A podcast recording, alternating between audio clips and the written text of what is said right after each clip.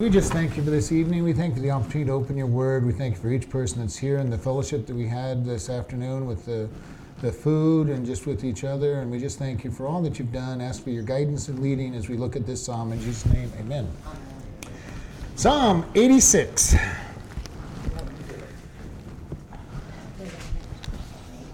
A prayer of David. Bow down your ear, O Lord, hear me, for I am poor and needy. Preserve my soul, for I am holy. O you, my God, save your servant with that trusts in you. Be merciful unto me, O Lord, for I cry unto you daily. Rejoice the soul of your servant, for you for unto you, O Lord, do I lift up my soul. For you, Lord, are good and ready to forgive, and plenteous in mercy unto all them that call upon you. Give ear, O Lord, unto, your, unto my prayer, and attend to my voice of my supplications. In the day of my trouble, when I call upon you, you will answer me. Among the gods there is none like unto you, O Lord, neither are there any works like unto your works. All nations whom you have made shall come and worship you before you, O Lord, and shall glorify your name. For you are great and do wondrous things. You are God alone. Teach me your way, O Lord, and I will walk in your truth. Unite my heart to fear your name. I will praise you, O Lord my God, with all my heart, and I will glorify your name forever. For great is your mercy toward me, and you have delivered my soul from the lowest hell. O God, the proud are risen against me, and the assemblies of violent men have sought after my soul, and have not set you before them. But you, O Lord, are full of compassion, gracious, long suffering, and plenteous in mercy and truth. O turn unto me and have mercy upon me. Give your, give your strength unto your servant, and have the son of your, of your handmaid. Show me a token of good, that they which hate me may see it and be ashamed, because you, Lord, have helped me and comforted me. Hey, verse 1 A prayer of David. Bow down your ear, O Lord, hear me, for I am poor and needy. When we think about God, and, and Paul's asking him, Bow down your ear, listen to me, God. Have you been in a place before where you're saying to God, Listen to me, God, I need help? Yes. I need the help. And God is saying, just what I wanted to wait for is for you to ask for that, ask for me to hear. How many times do we pray maybe out of obligation and we're not even meaning it? We just we just do it. Uh, I've got a, a pastor that has that we go to the pastors meetings and he likes to say the Lord's prayer.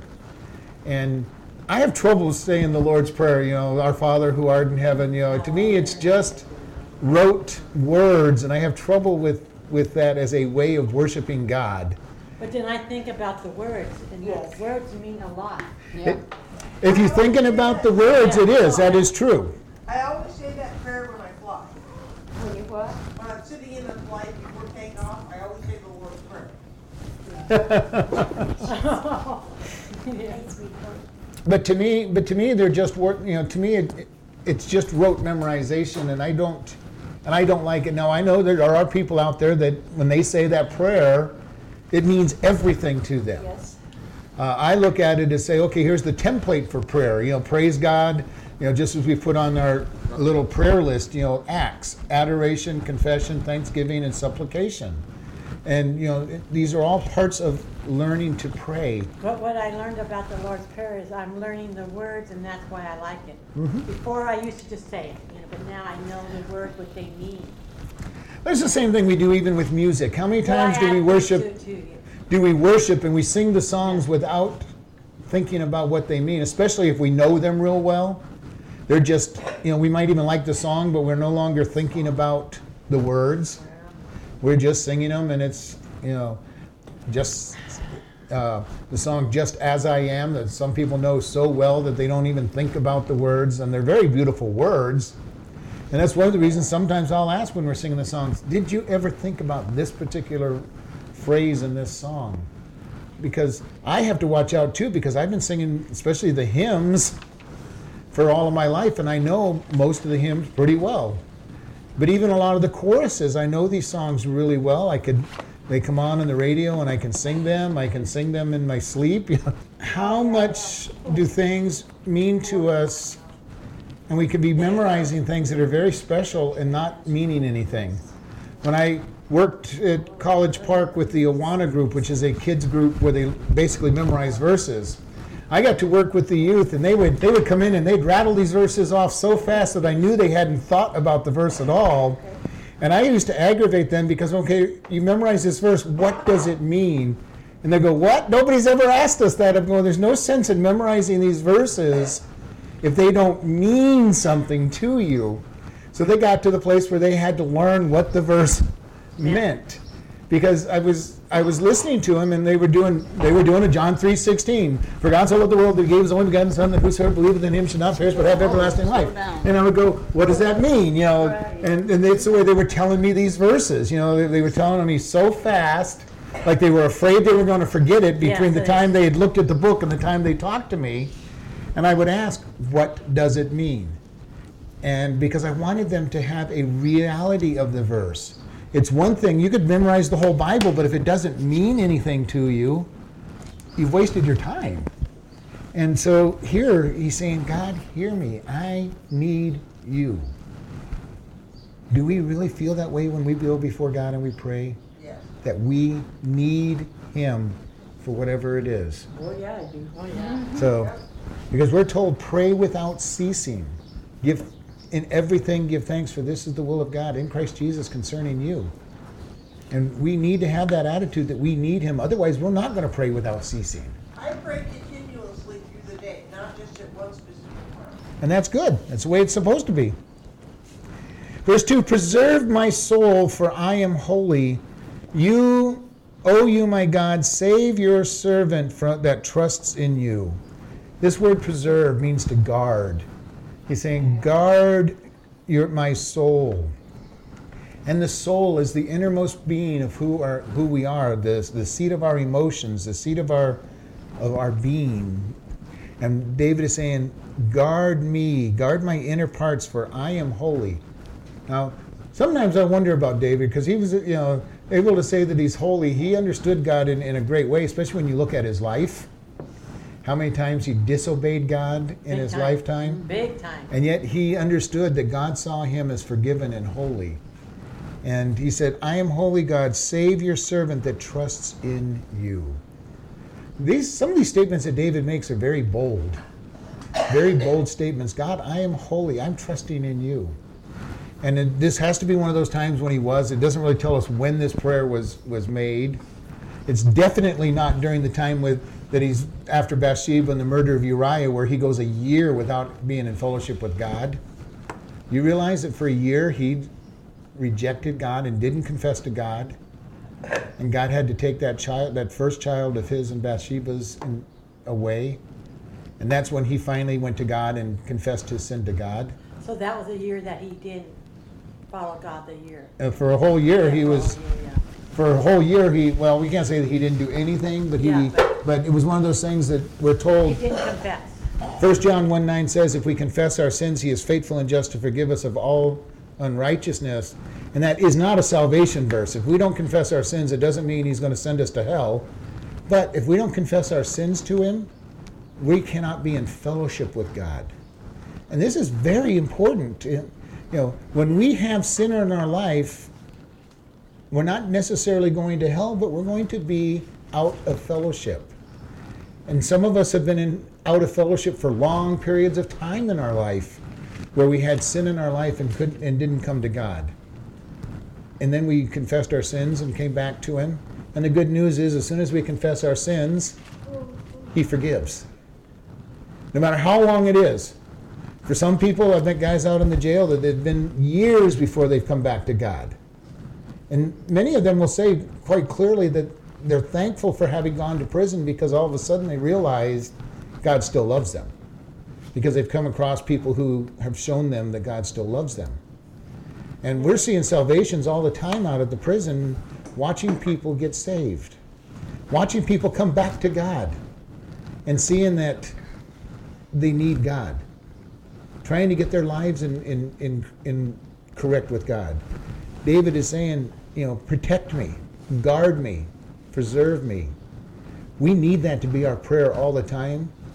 Because as I've said before, any area in our life that we think we're so strong that we cannot fail, Yeah. we're going to not put a guard on that part of our life and, and we will watch ourselves fail in the strongest part that we think we have. We can maybe if, what if all day long, but if you If it, look at it in the negative way, you're going to have trouble. When I lost my job three and a half years ago, thinking that I was coming here with a part time job and didn't need the money from the church, I had to totally depend on God when I switched from making well over 30,000 a year to making between the two of us less than 20,000 a year. That was quite a shock. And I had to say, God, how are you going to provide for us? And as you all well know, God provided for me every month. The, the mortgage got paid, the bills got paid, and you know, I've got gas in the car, the insurance on the car got paid, and how it got paid? To this day, I have no idea because a gift would come in, or I'd get this, I, you know, extra money would come in. I'd get, get called for a, for a small job on the computer and make an extra hundred dollars.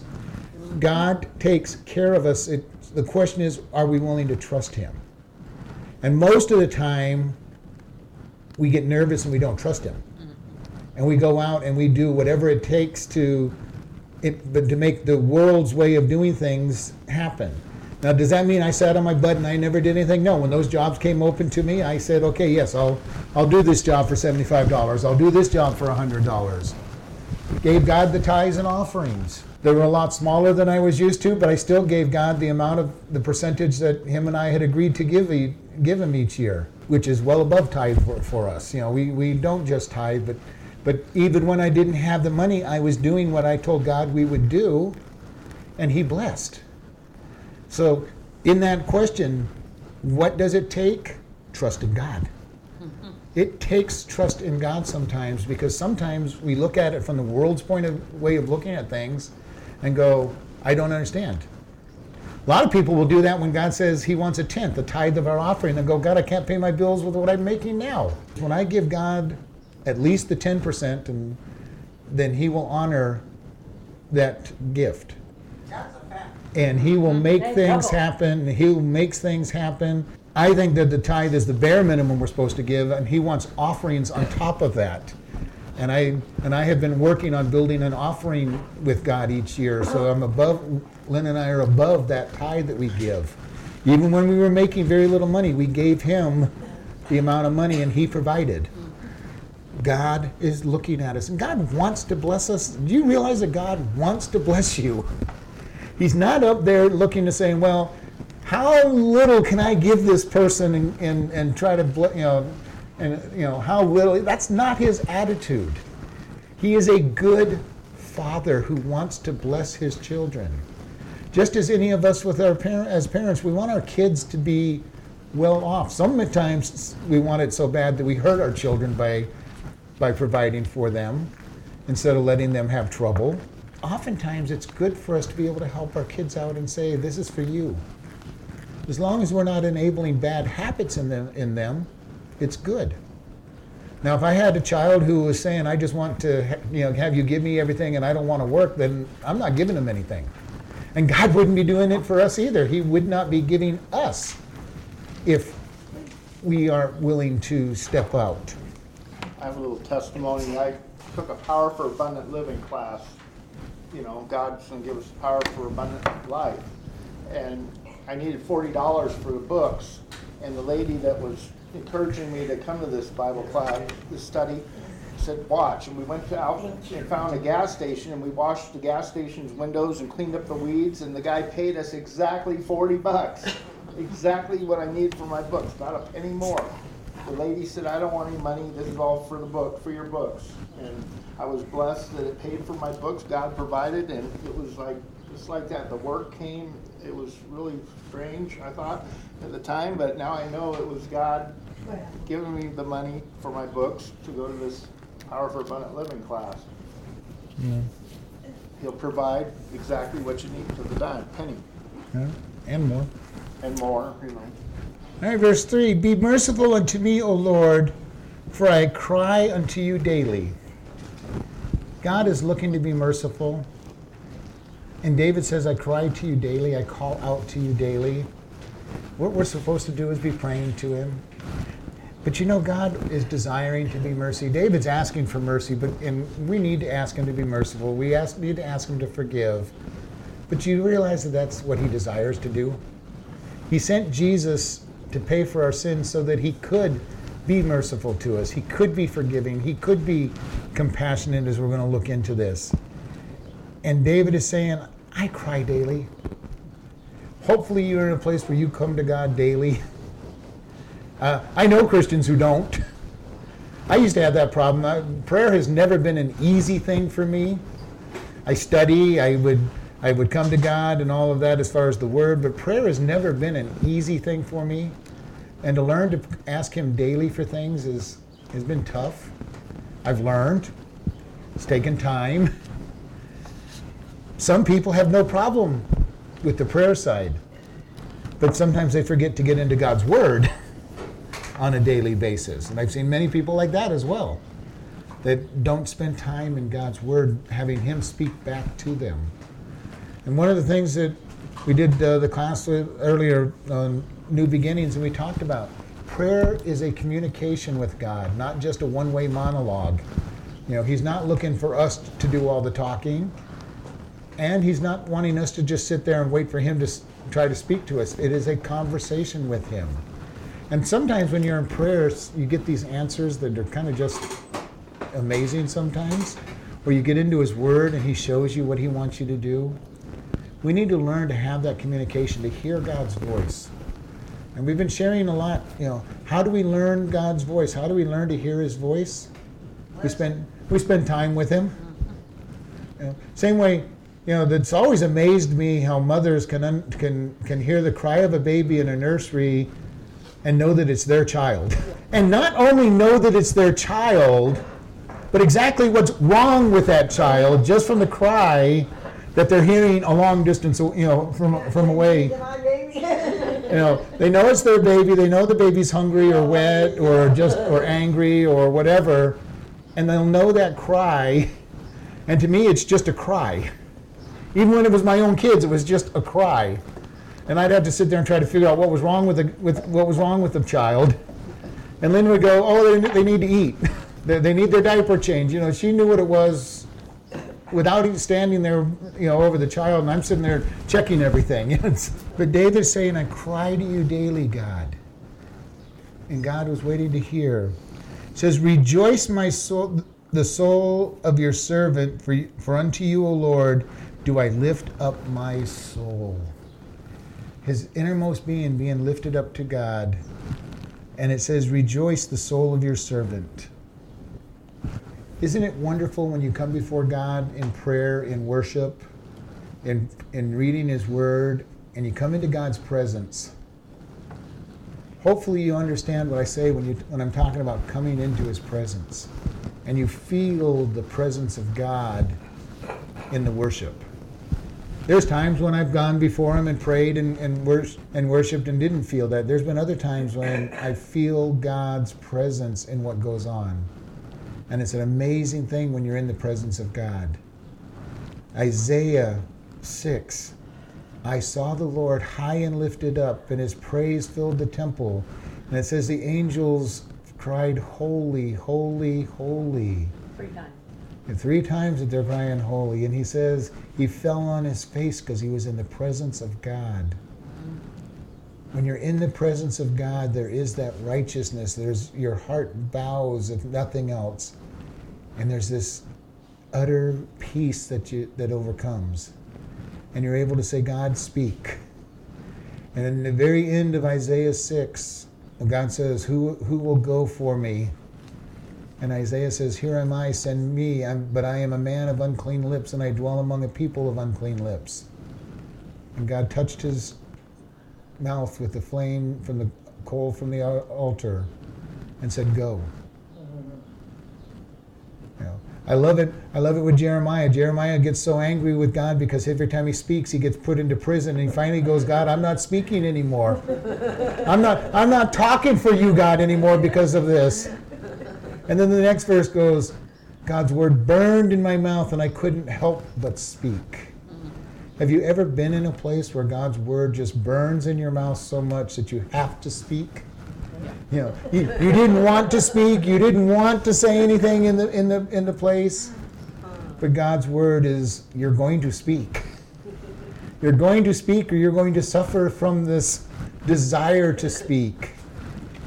David is saying, I rejoice to be in your presence, God. I lift my soul up to you.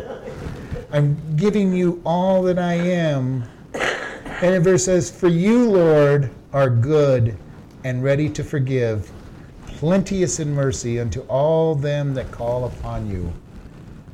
God is good. This is something, you know, when I was at College Park, they used to say that all the time God is good, and everybody would repeat back all the time, God is good. And then they'd usually repeat it back, God all the time, God is good, and then they'd go, God is good. Do you realize God is always good? How many times do we go through something in our life that we look at it and say, How can this be good?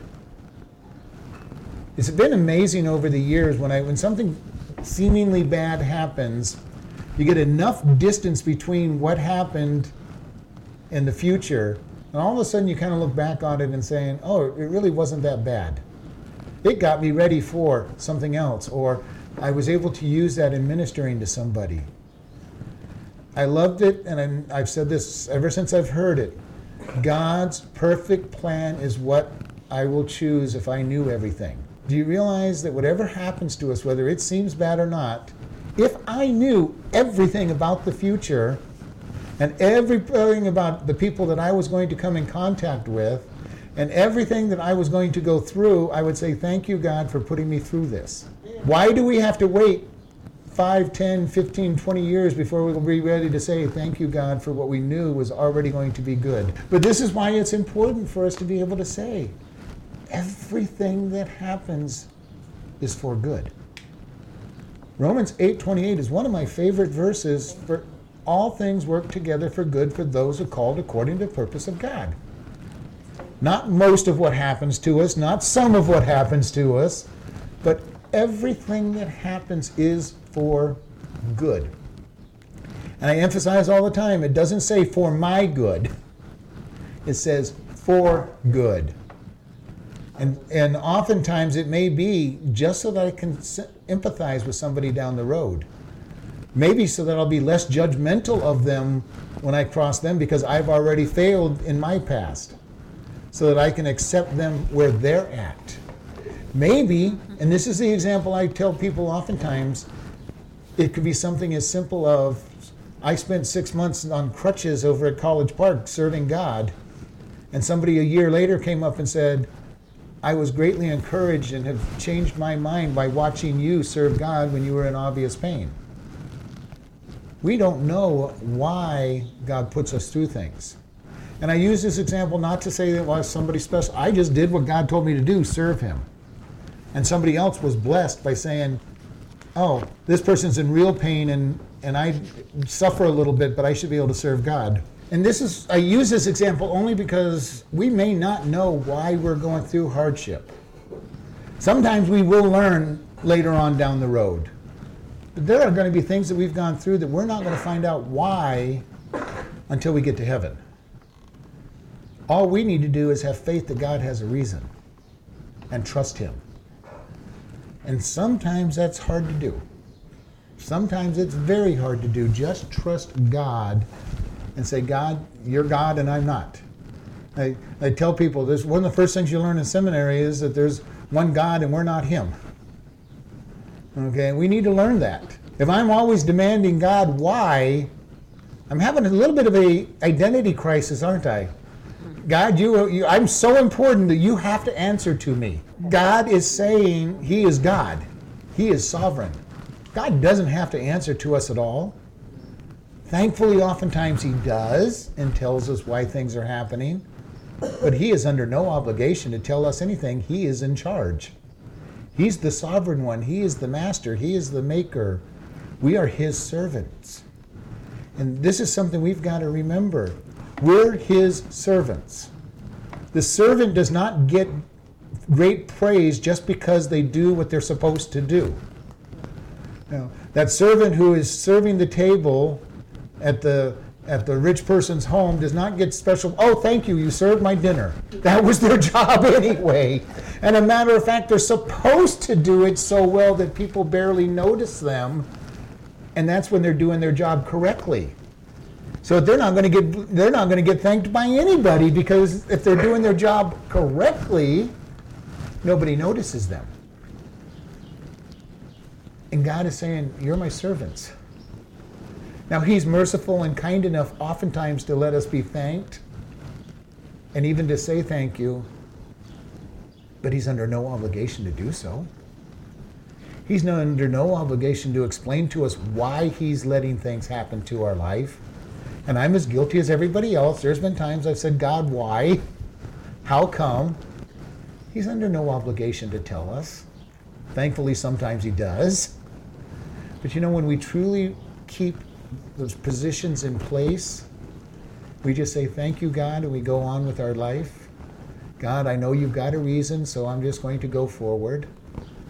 Paul says, In everything give thanks, for this is the will of God in Christ Jesus concerning you in 1 Thessalonians 5. Mm-hmm. Be thankful in everything. Isn't that hard to do sometimes? Pretty easy to give thanks when everything seems to be going right.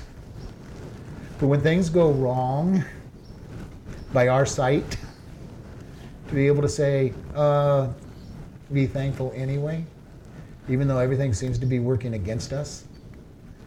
There's been times when my prayer has been, God, I don't understand how this is for good, but I'm going to accept that it is, and I'm going to keep going forward. I don't understand, but you said it is. Even there, God is not obligated to give us anything. He's never obligated to give us anything. He says, God, you are good. You're ready to forgive. Isn't it a great blessing that God forgives? And we think about forgiveness. You know, forgiveness in the Hebrew means to wipe out, to blot out, to cover. He forgives us because Jesus has covered our sins with his blood. And he does not dig around the blood trying to, to pull our sins out from under the blood. This is the blessing that He's given us. He's put our sins away. He says He separates our sins as far as the east is from the west. That's a long distance, seems so if you can keep going east, you'll never go west. He says they've been in the deepest sea. He forgets these things. He, he has put them so far away. God, by divine fiat, which is command, has decided that he, there's a place where he can put our sins and he'll never remember them because he says that he won't. Because I've had people go, well, how can God know, who knows everything, forget our sins? Because he said he would. Plain and simple, he said he would. So he's got some place, a closet or something that he puts the sins in and says, I'm never opening this place again. And you're forgiven. And yet we at times will go to God and say, God, I'm just so bad I can't forgive myself. To me, that's such an arrogant statement to say that I can't forgive myself when the God of the universe says he forgives. But if I'm going to say, I'm going to remember my sin, the God, the God of the universe, the master of the universe will forget, again, I'm forgetting my place in the, in the, in the organization chart. God, you can forgive, but I can't. God, you can forgive my brother or sister, but I can't. I'm going to hold it against them for the rest of my life and their life. Can you imagine the tears that brings to God's eyes when we try to get that way with it, people? People He's forgiven, and we want to hold their sins against them. And He says, I've forgiven them. And you know, David said in, in many of the Psalms, and the prophets have said that all of our sin is against God, not each other. David in Psalm 51 said, Against you and you only have I sinned, God. And Psalm 51 is about his adultery with Bathsheba and the murder of Uriah and the death of the child. And he says, Against you and you only have I sinned. A lot of people involved in that sin. And he's going, God, you're the one that really has been sinned against. And yet, how many times do we hold grudges against somebody because we just choose not to forgive them? Even when they've gone to God and asked for forgiveness. Little thing I have about forgiveness that I gave out. If we keep talking about it, we haven't forgiven somebody. If we still want to see them punished, we haven't forgiven them. Ultimately, we need to let go. Can we can God forget? Technically no, he can't but he chooses to forget. How do we forget somebody's wrong against us? Stop thinking about it. Don't dwell on it. Don't dwell on it. The more you every time you think about what they've done, you bring it back to the top of your mind and you'll never forget it. Make a choice. Choose to forget. You choose to forget it. You choose to stop thinking about it. You choose to stop speaking about it.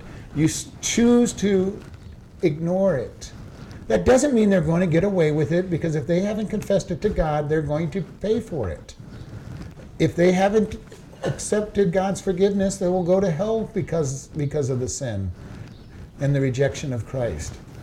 But you know, our job is very simple. We just forgive them and quit talking about them. Because that's, uh, uh, remember that thing I handed out has three points in it. Quit dwelling on it, quit talking about it, quit trying to make them pay.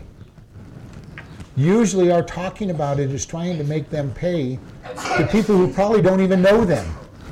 You know what so and so did, you know, 98 years ago. 98 years ago, they did this to me.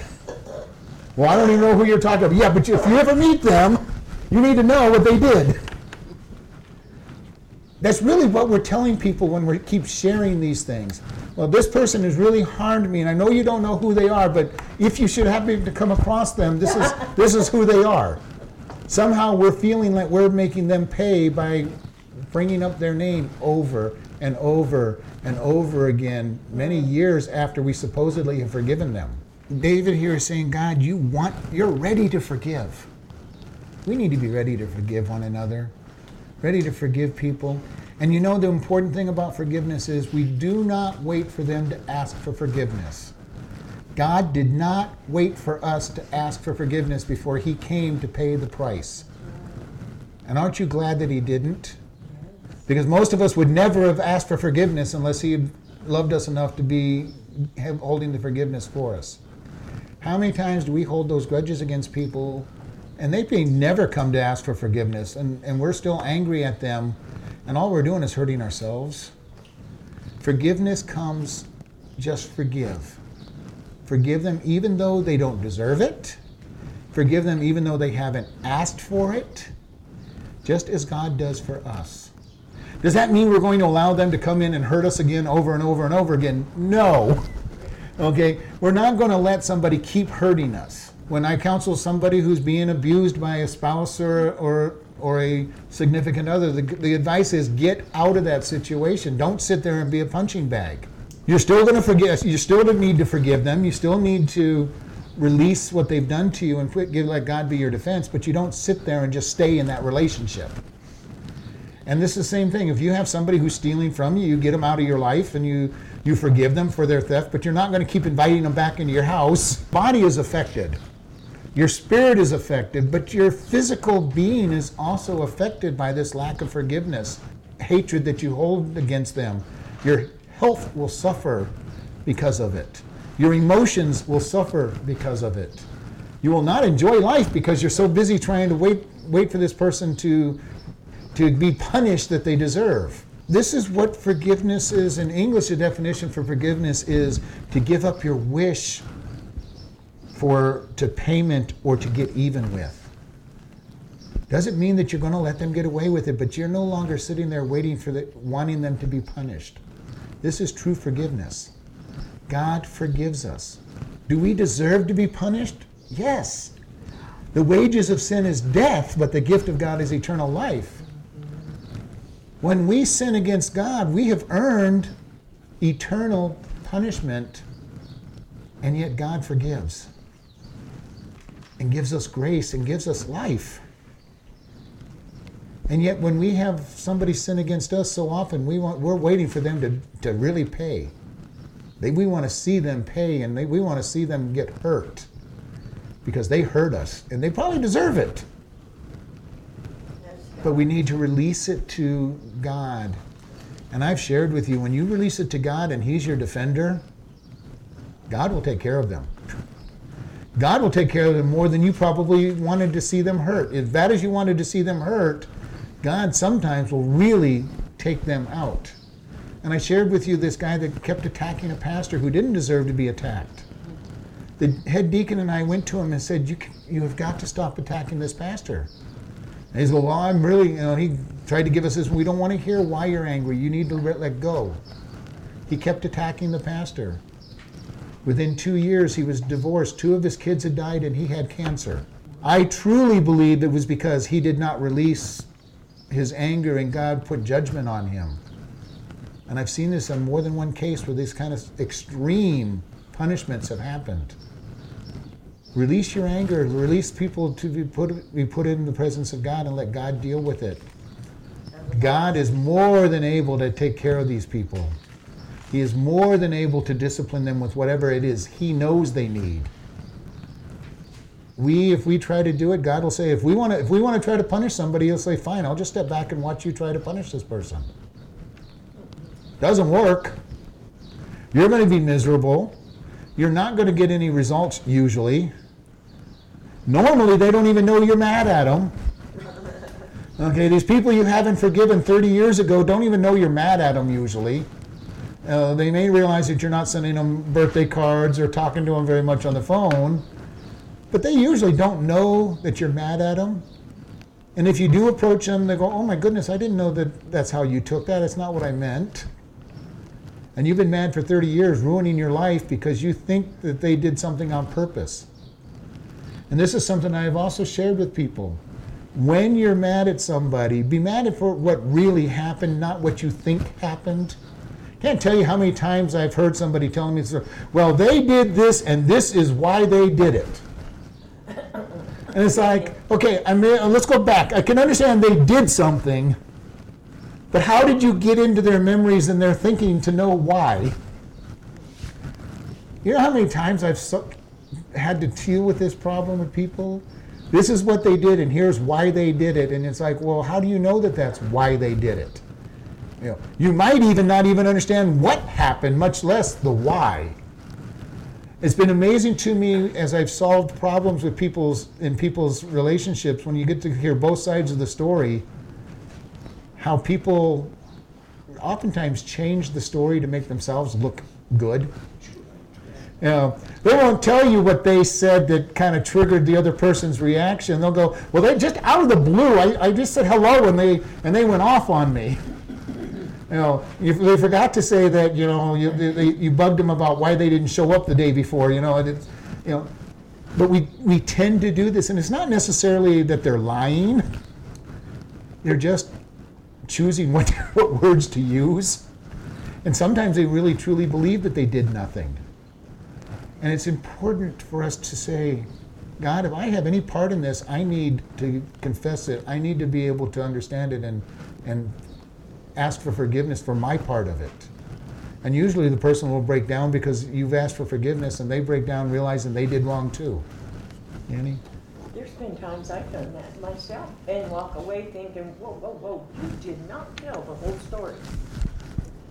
And then I realize sometimes I go back and tell the person, I just shot you across the bull. And sometimes I just tell the Lord, whoa, I see the whole story now and I'm sorry. I'm sorry, I see my side of that. Mm-hmm. We have a great capacity as humans to ignore our part of problems. And it's very sad. We need to learn to be able to look at ourselves honestly. David had, after adultery with Bathsheba and the murder of Uriah, did not acknowledge his part of the problems until the child paid the price and he realized how important it was and how much he was at fault. And of course, it took Nathan coming into him, giving him a story that he that he related to real well. You know, this this poor guy had one sheep, and the rich guy took his sheep and killed it for, for dinner. And David, really being a shepherd and loving loving sheep the way he did, got angry. And then, of course, Nathan says, "You're the man." Okay, all of a sudden it's like, "Oh, you're right. I've done I've done a lot of evil." We have this a real strong capacity to to really not think about what our part of an issue is. When we say, I talked about it this morning, how often do we push buttons to make somebody angry and somehow get pleasure out of it? You know, and, and we look back at it and say, how could I have taken any pleasure in it? And yet we do it all the time, frequently. Are you? We do it all the time. It's human nature because it's a way to get some kind of power over somebody. We, we just kind of put the put the little prod in there, just the right place to get them to to be irritated. Families do it amongst themselves all the time. Friends can do it. You know, you, you've, you've got people in your life that you know that when you're with them, as much as you may like them, you know that at certain times they're just going to do that little thing that's going to make you mad or irritated. And I don't know why we do it. A lot of it is power, you know, just the power, a little, you know, little power trip. We probably don't even do it on purpose. You know, last thing I want to do at my house is make people mad at me, and yet, yet I'll find myself doing just that sometimes. And I'm sure that they do it. They're doing it. You know why they would want me mad at them? I don't know, but you know they'll do it. This is our part. We have this way of ignoring issues with things and not wanting to accept our part in what goes on. And God is saying He's ready to forgive. I love this. He's plenteous in mercy. God is merciful, doesn't give us what we deserve. Thank you. And David is saying, You're plenteous in mercy, God, because he understood that God should have judged him for many things that he had done. How many things do we do each day, each hour, that we deserve punishment for? I don't want to know either. His mercy is what we want, and we want to see that mercy. And then it says, unto all, you know, he's plenteous in mercy to all that call upon him. And you know, he's, merci- he's merciful to those who don't call on him as well. But David is trying to say, when you call on him, he's going to be full of mercy. God loves us enough. Can you imagine if God was not merciful, what this world would be like? If he was, if he judged everything that deserved to be judged, if he judged us for everything that deserves that we deserve to have judged, we, would, we wouldn't be here. We'd all be in trouble. We probably wouldn't be alive. God's mercy is so wonderful that He shows us mercy. He does not give us what we deserve. He does not give the lost world what they deserve right now. He will.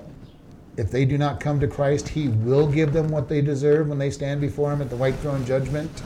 And He says, Why did you not accept my son? And they go on, Well, we just thought we knew better. And He's going to say, Fine, then you get to spend eternity with what you thought was good. But you know, for us, when we stand before God, His mercy still will retain. And we'll have grace, and He'll give us great rewards. Because we as Christians will stand at the bema seat of Christ, and He'll say, Let's check your works and see what remains. If we did it in the flesh, it'll burn up. If we let Him work through us, it'll be a reward. But even then, do you realize when we stand at the bema seat of Christ, He is not looking to see what He can take away from us. He's really looking to say, how much gems and precious stuff is there in this life that if I looked at it is a mess? We'll have our own righteousness standing there to get burnt up. And it's going to burn. Our righteousness is filthy rags in front of him, and it's going to burn. All the things I did in my flesh are going to burn before him. And he's going to go, Let's sift all these ashes and find the good stuff that I did through you. And he's going to pull those things out and it says, Here's your reward for eternity. And as I've simplified it, I love God's plan. He does the work and I get paid. You know, all of us are looking for that kind of job, aren't we? You know, if we could find that job where somebody else does the work and we get paid to do it, we'd be all, all kinds of happy. And yet, that's God's plan in the spiritual world. He crucifies our flesh, He does the work through us, and we get the reward. You know, the plan that we all want in the flesh is what He's given us for the Spirit. He does the work, and He pays us to do it. He did the work for our salvation, and we get the reward. He does the work as we witness to people, and, and we get the reward.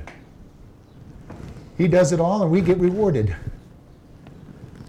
Isn't that a great plan? makes, makes the Christian world a lot less striving. Sitting there, what, can- what can I do? What, what I got I got to do something for God today. I got to do something for Him this hour. I got to do something for Him this minute. What He's asking us to do is be crucified and let Him work through us. Fill us so full that He splashes all over everybody around us. When he says to be filled, it's the word pleroma in Greek, and it means to be filled to the top and overflowing. We are to be filled so full of him that he overflows onto everybody around us. And we've talked about this, how oftentimes we as Christians get into situations and we bring God in the middle of the situation, and oftentimes that will bring peace to the situation because God's presence is there, or at least conviction to these individuals it's amazing what God can do when He comes into the situation and He's splashing around out of us. It's kind of like a, a fountain that's overflowing the fountain. Everywhere you're going, God is splashing all over everybody.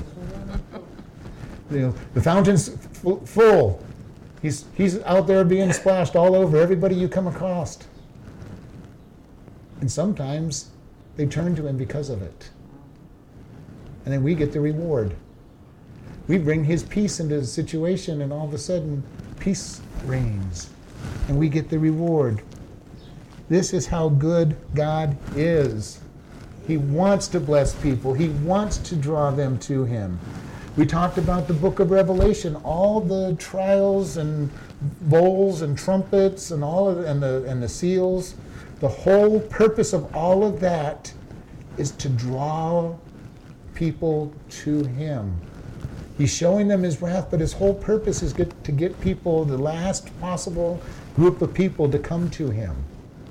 He's tried for most of the time with gentleness. If he needs to use harsh means, he'll use harsh means.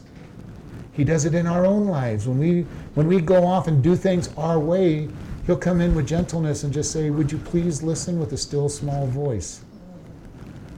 You don't listen to the still small voice, and then he starts coming in with the with the trials and tribulations and say, Are you ready to listen yet? And if that doesn't work, sometimes he brings in the full fledged storms. And if that doesn't work, he'll take us home. But he's there saying, Come back. I love you, come back. And he starts out so gentle, so kind. And it's wonderful when we can just listen to that still small voice. And when he leads us, it's usually with a still small voice. He doesn't come into our lives yelling and hollering. He wants to say, Are you hiding in me? We've talked a lot about that in the first couple chapters. God saying, He's our fortress, He's our defender. He says, Just rest in Him. The book of Hebrews is all about our faith rest in Christ. We come into Christ and we rest in Him. We start our rest immediately. The Sabbath was a picture of the rest that people were to have with God. When we are in Christ and properly related to Him, we are at rest. We're not striving, we're not working hard because He said, Take my yoke upon you, cast your fears upon Him, hide in Him if you want to go with the scriptures from the Psalms. He says, Paul in, says, Put on Christ, be in Christ. All of those things are pictures of us hiding in God. And when we hide in Him, He lives out of us. And you want to be the picture of rest. Christianity is easy to live when we do it right. we fall into Christ. We hide in Christ. We hide inside the fortress. We go into the strong tower. He is our shield. He's our buckler. He's the armor. When Paul talks about putting on the armor of Christ, it's to be in Christ because every piece of the armor is Christ. And he's saying, just be in me. Let me be your defender. And the more we let him defend us, the easier life is. That's a fact. When we try to defend ourselves, God's quite a gentleman. He'll say, okay, you want to defend yourself? You want to step outside of the fortress? You want to step outside of Christ to defend yourself? Go ahead. And we generally end up getting beat up, angry maybe, and we come crawling back into the fortress all bloodied and bruised and say, God, I made a big dumb mistake. Take care of it. And he'll say, about time, and he'll put you back in, he'll cleanse you up, and then he'll take care of the problems. But you realize if you're in the middle of a storm, a physical storm, a big rainstorm, a thunderstorm, lightning, hail, whatever it might be, you have two choices. You can stand out in the middle of the storm, and especially on a hailstorm, and get pummeled, or you stay inside. Now, if you're in a hailstorm, the best place to be is inside. You let the walls of that house get beat up. If you're in a hurricane or a, tor- or a typhoon, you're better off inside a strong building and let the walls take the beating. This is the picture that God tells us. Hide in Him. He's the fortress. There is nothing that Satan in the world can throw at Him that's going to even affect Him. And if we're hiding in Him, we're protected. And we will not feel the storms. Hopefully, you have had in your lifetime times when you've been hidden in God in the middle of a storm, and you kind of look back over what happened over the over a period of time, and you're going, "Wow, it's quite a bit of mess back there. What what what's been happening?" Then there's other times when nothing is really going on in your life, and you're being knocked around and thrown around because you're not hiding in God, and you kind of look at your life and, go, "Wow, how can I be knocked over by such easy stuff?" Because you're not where you're supposed to be. This is important for us. We get in Christ, He protects us. We get in Christ, and He is the one that takes the beating of the storm. We put on the yoke with Christ. He's the one that takes the, the heaviness of the yoke and the heaviness of the plow, and we're just kind of walking along beside Him. All it is is where are we? Are we where we're supposed to be, or are we trying to do it ourselves? Our flesh likes to do it ourselves, always. And I hear it so many times from people. I've given this message to some people, especially one guy out at the prison. He's going, but, but, what about, you know, and he throws out all these verses that seem to indicate that you're supposed to work and, and strive and do all these things. I'm going, let's look at the tense. Let's look at what this, these verses really mean. God is saying, rest. Rest in Him. Take His yoke. Be hiding in Him. And the pre- preciousness of doing this makes us victorious we want to be victorious in Christ, we rest in Him and let Him be the one that has to fight the battles. David, when he went to fight Goliath, I love David when he was going to fight Goliath. It's like, you know, who is this uncircumcised Philistine that dares to speak against God? You know, he'll be just like the other animals that I had to protect, that God helped me protect the sheep from. He knew who the power was, he knew who the victory would be, but his question was who dares to speak against God? How often do we come across people who are daring to speak against God and we're like the rest of the Israeli army shaking in our boots because somebody's speaking against God? Realize that God does not really need our help. Mm-hmm. He allows us to be used, but he really doesn't need our help. He can, he can win any victory without, without us. He doesn't need us to share the gospel with people, but He allows us the privilege of sharing the gospel with people and watching people come to Him. He can do it whatever way He wants, and He's going to do it in Revelation. There's an angel flying around the skies giving the gospel. Okay? He doesn't need people to do this, He can do it without us. He gives us the, the privilege of allowing Him to work through us so the gospel is presented. He allows us to have the privilege of living a godly life in front of people so that they can come to Him because of our example, that He lives through us to be the example for. Again, He's the one that does all of it. We share the gospel, and that's our job is to share the gospel, but He's responsible for how they receive it. And you share the gospel often enough, you're going to come across people who will say, Yes, I want the gospel. But you know, how many times have you shared the gospel and it seems like just nobody listens, nobody listens, nobody listens? But you know, even those people are having to be responsive to God. And eventually they hear. And it's been true even all through church history where the church seems to preach the gospel and nobody listens. And then there's periods where almost everybody seems to be getting saved and you have great revival. I'd love to see a time of great revival come. I don't expect it, unfortunately, because I see it seems like we're too close to the end times. But I'd love to see a great revival. I'd love to see a, a third great awakening in America where people come to Christ in droves. 1700s, there was a great revival. God swept our nation. Early 1800s, a great revival. God swept the nation. So much so that they, the bars and brothels were closing everywhere they went, not because the, the law said you got to close them, but because there was nobody coming. Or the owner would get saved and close it. Okay? But God moved across this country and did great revival. I think just that Harvest America was pretty good. There were mm-hmm. people that got saved. Yeah. Pawn shops were closed. all kinds of things. But we want to be able to say, God, we need a revival.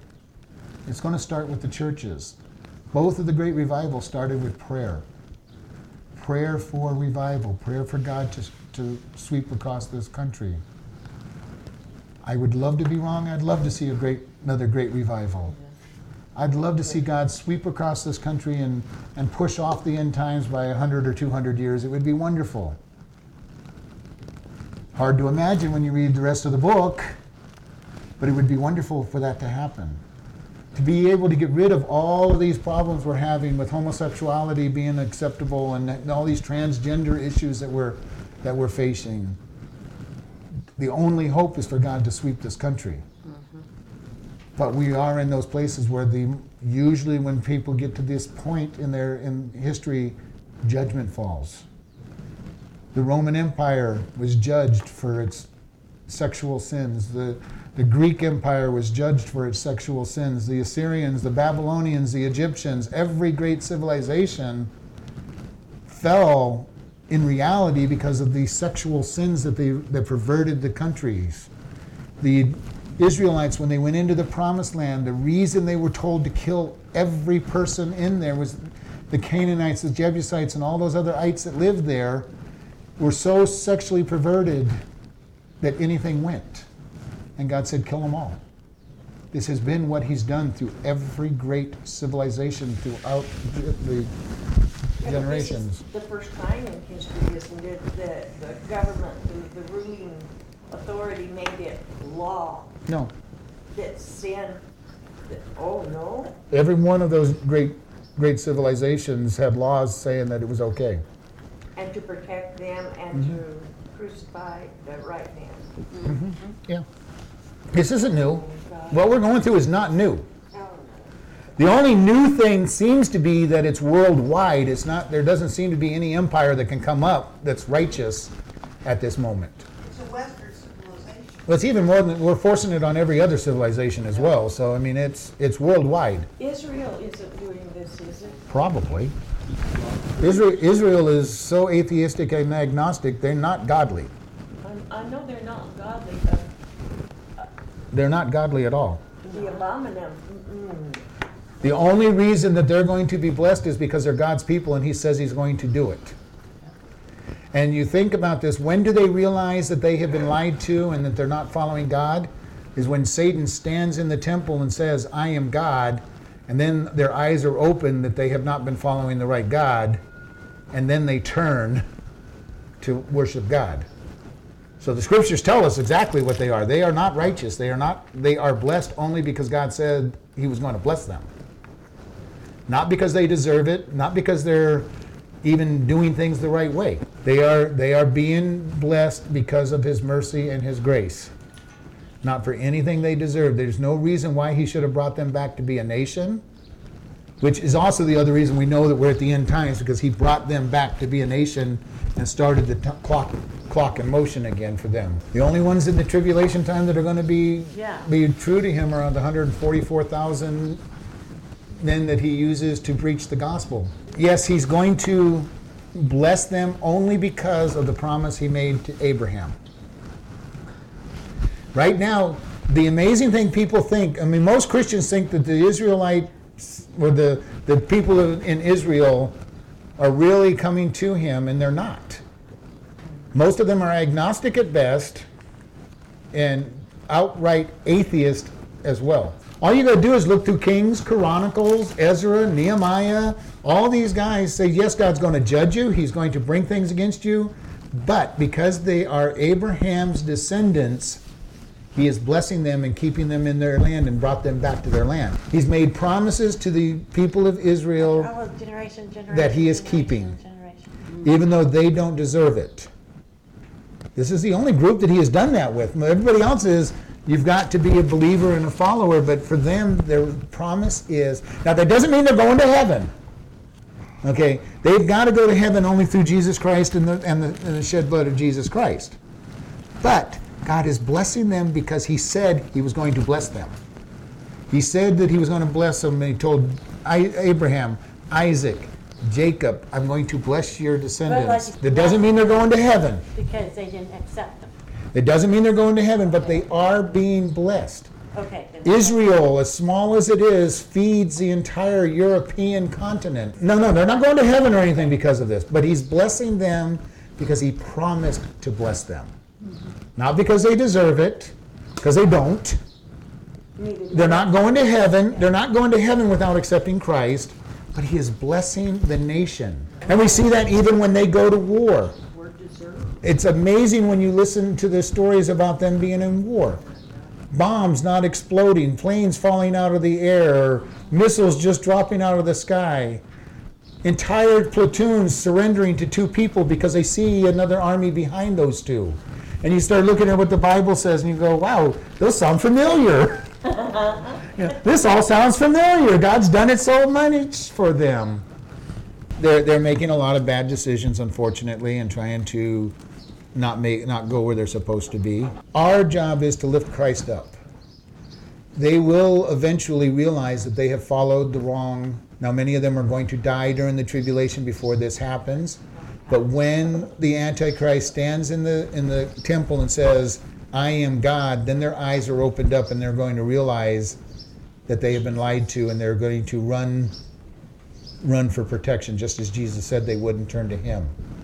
Uh, how many of them will die between that time? You know, about two thirds of all, in, about two thirds of the entire population of the world will die in the tribulation. They're part of the world, so probably two thirds of the, the Jews will die during the tribulation. As a guess. Uh, so it is a serious situation. To not turn to God is a very serious place. To trust in anything that your works is not a place you want to be. Because when we stand before God in our own righteousness, we will be rejected. When people stand at the white throne judgment in their own filthy rags, and God's going to say, Depart from me, I don't know you.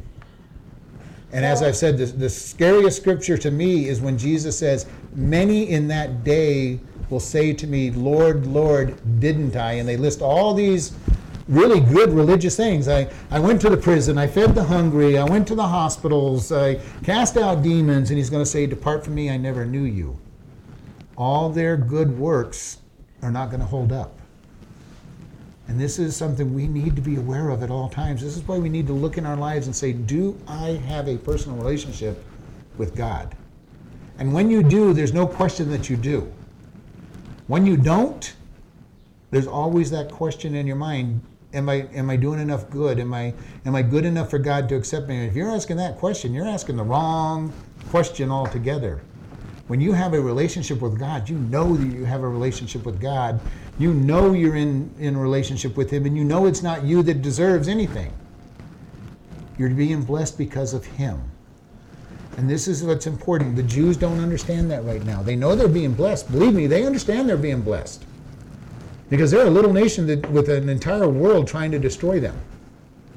And you think about that a nation about the size of New Jersey, everybody around them wanting to wipe them out, and they haven't been wiped out.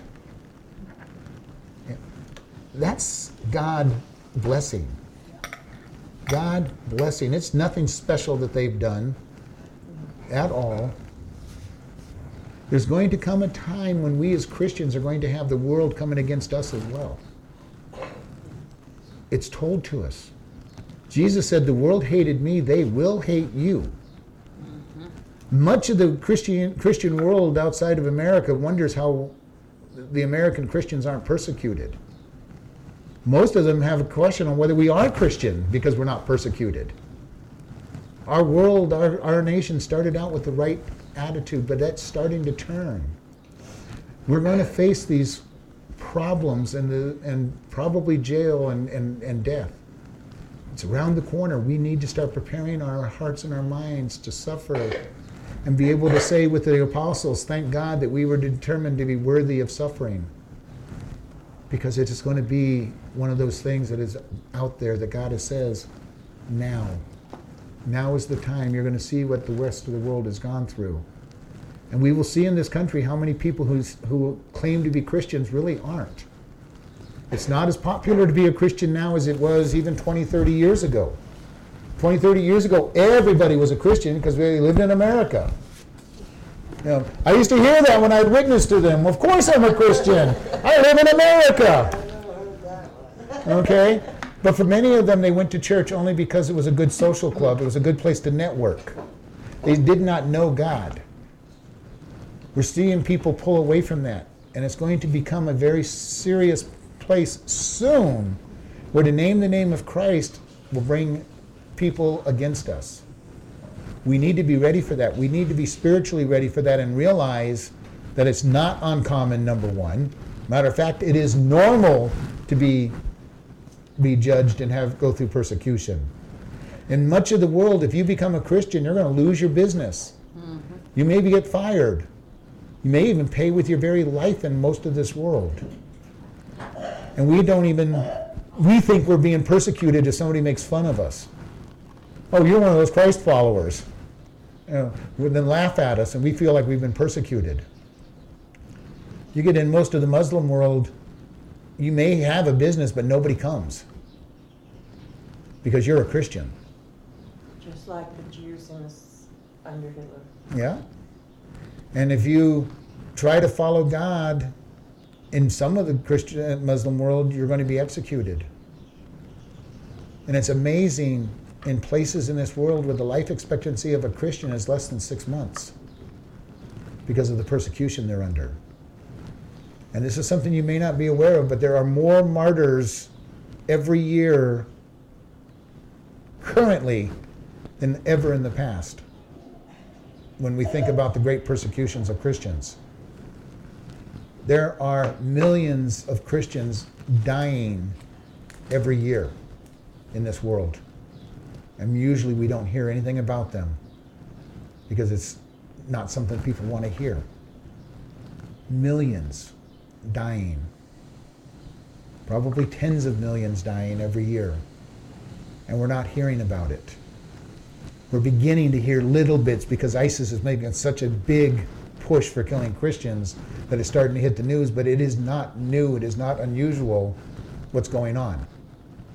They're just doing it very openly and boldly right now, and it's drawing, drawing news. But it's been going on always. About 10, 20 years ago, it was, Ethio- uh, was in the Ethiopian area. The life expectancy of a Christian there was six weeks. You became a Christian and you would be dead within six weeks because they'd wipe out entire villages. And it never hit the news. With ISIS, we're starting to hear about it, but it is not new, it is not unusual. It's just something that's now kind of being accepted enough that they can they feel they can get away with it. Be ready. Be ready for these changes that are happening. And very soon we'll have to pay for our lives and at the very least our freedoms. We will end up in re-education camps all across America because of our beliefs and following of Christ, where they will try to re-educate us into thinking like the world does. This is when we need to have Bible verses memorized so that we can fall upon God's word to keep ourselves from being brainwashed into some other other way of thinking. And I'm encouraging people, I'm going, learn the word. And I hear people say, well, I don't, I have a hard time. If all you learn is one verse every year, that's still one verse more than you learn than you knew to begin with. Five years from now, you'll have five verses in your head. And I think you can learn more than one verse a year. Even if it's only one verse a month, at the end of the year, you've learned 12 verses that can help protect your brain. Wherewithal shall a young man cleanse his ways by taking heed to your word, is what it says in Isaiah in, in Psalm 119. His word is a lamp unto our feet, a light unto our path. Get to know his word. We need to know his word because it is so important to be able to walk in his word and have the strength of his word because it is so important. Where is our true wisdom? It comes from God. You know, if we think we know things, we don't know anything because it needs to be through Him. We need to understand that all things work together for good. We need to understand that no temptation has overtaken us, but such that is common to man. You know, we need to put all of our hope and desires on Him because He is the one that is our protection. And I encourage you, find verses to memorize. Even if it takes months to learn that verse, it's one more verse in your mind that's going to be protection when the time comes. The amazing thing during during the Vietnam War that these POWs oftentimes would start putting together the verses that they had learned in Sunday school or church. They put together most of the Bible between between them because God reminded them of the verses that are in your heart. It's amazing when you put verses in your mind how easily they come back when you need them. And God brings them back to your remembrance. His word does not return void, He will always come forward. We need His word in our heart. We need to be memorizing His word. And it's amazing how verses that you've learned long ago come back. And, it, and it's wonderful. There's psalms in, in the book that I know because they're songs to me. You know, I sang them in, in church. And I'll be reading along, and all of a sudden I'll come across one of these psalms. And I'm going, oh, I know this one, and I know the whole psalm. You know, Psalm 100. We used to sing that in church. Make a joyful noise unto the Lord, all, all you earth. Make a joyful noise unto the Lord. Make a loud noise. Make a uh, with crashing cymbals. Come before His presence with singing, and into His courts with joy. You know, all of these songs that are out there that are something that you need to know. You know, uh, trust in the Lord with all your heart and lean not into your own understanding. In all your ways acknowledge Him, and He will direct your paths. Proverbs 3, 5, and 6. Like Learn. Psalm, yeah, like Psalms 25, 4 5. Show me your way, O Lord. Teach me your path. Guide me in your truth and teach me, for you are God, my salvation, and my hope is in you all day long. Yeah, and that's a song too. So, but I want to challenge. Uh, this has been on my heart to challenge our church to learn verses, and I think I'm going to follow. Pastor Dennis over at College Park has been doing this for a while, learning a verse a month with the church and going over it. I think I'm going to follow suit on that because we need to learn His Word. We need that strength because the time is coming, the time is short when we're going to need His Word, and we may not have a physical Bible to grab hold of. And I, when I say that, I go, people go, well, it's on my phone, it's on my computer. It won't be long before you won't have either any of those either. You need, we need to have His Word in our heart. We need to be memorizing Scripture because it is so important for us, because it is what's going to keep us when all hell breaks loose against us. And there are places where the Scriptures aren't even allowed today. And all they have is what little scripture they have. In many places in China, you know, you would hear people, they would get a Bible, and the first thing they would do is start tearing the Bible to pieces and giving everybody a page because that's how important they thought it was to have some of the Bible, whether it was just one page. You know, but they needed the Word of God. And you know, we get spoiled here in America. You know, sometimes we have trouble remembering to to read the Bible on a daily basis. There's people out there in this world that would love just to be able to have a piece of the Bible every day. And I'm not sure why God's putting this on it, but we need to get that place where we're saying it's important. We need to get His Word in our mind. We need to spend time praying with Him. We need to get as much fellowship as we can right now because there's going to be a time when it's going to be hard. There may just be around the corner that we will not be able to meet in this church. That we have to meet in each other's homes just to be able to have any time with God. Important. We need to get there. We need to think about it. I've told people I expect fully to be in prison in sometime in the near future because of where I stand on homosexuality, transgender issues, what I what I am on record for on the internet, having preached. That I could be in prison because of what I preach. it happened in the past, it's going to happen again. It's happening in various parts of the world. Again, we've been spoiled in America, and times are going to change quickly. If we're truly at the end days, it's going to change very quick. And we need to be ready. We need to ready our hearts for those things that are coming. Let's close. I went way over, sorry. Lord, we just thank you for this opportunity to come before you. We ask that you go with us as we look to seek you and to follow you. Lord, prepare our hearts for judgment. Prepare our hearts for the hard times that are come. Help us to learn your word. Help us to fall more and more in love with you so that when, when all these things happen, we will be ready to respond correctly. Go with us as we go out today. In your son's name, amen.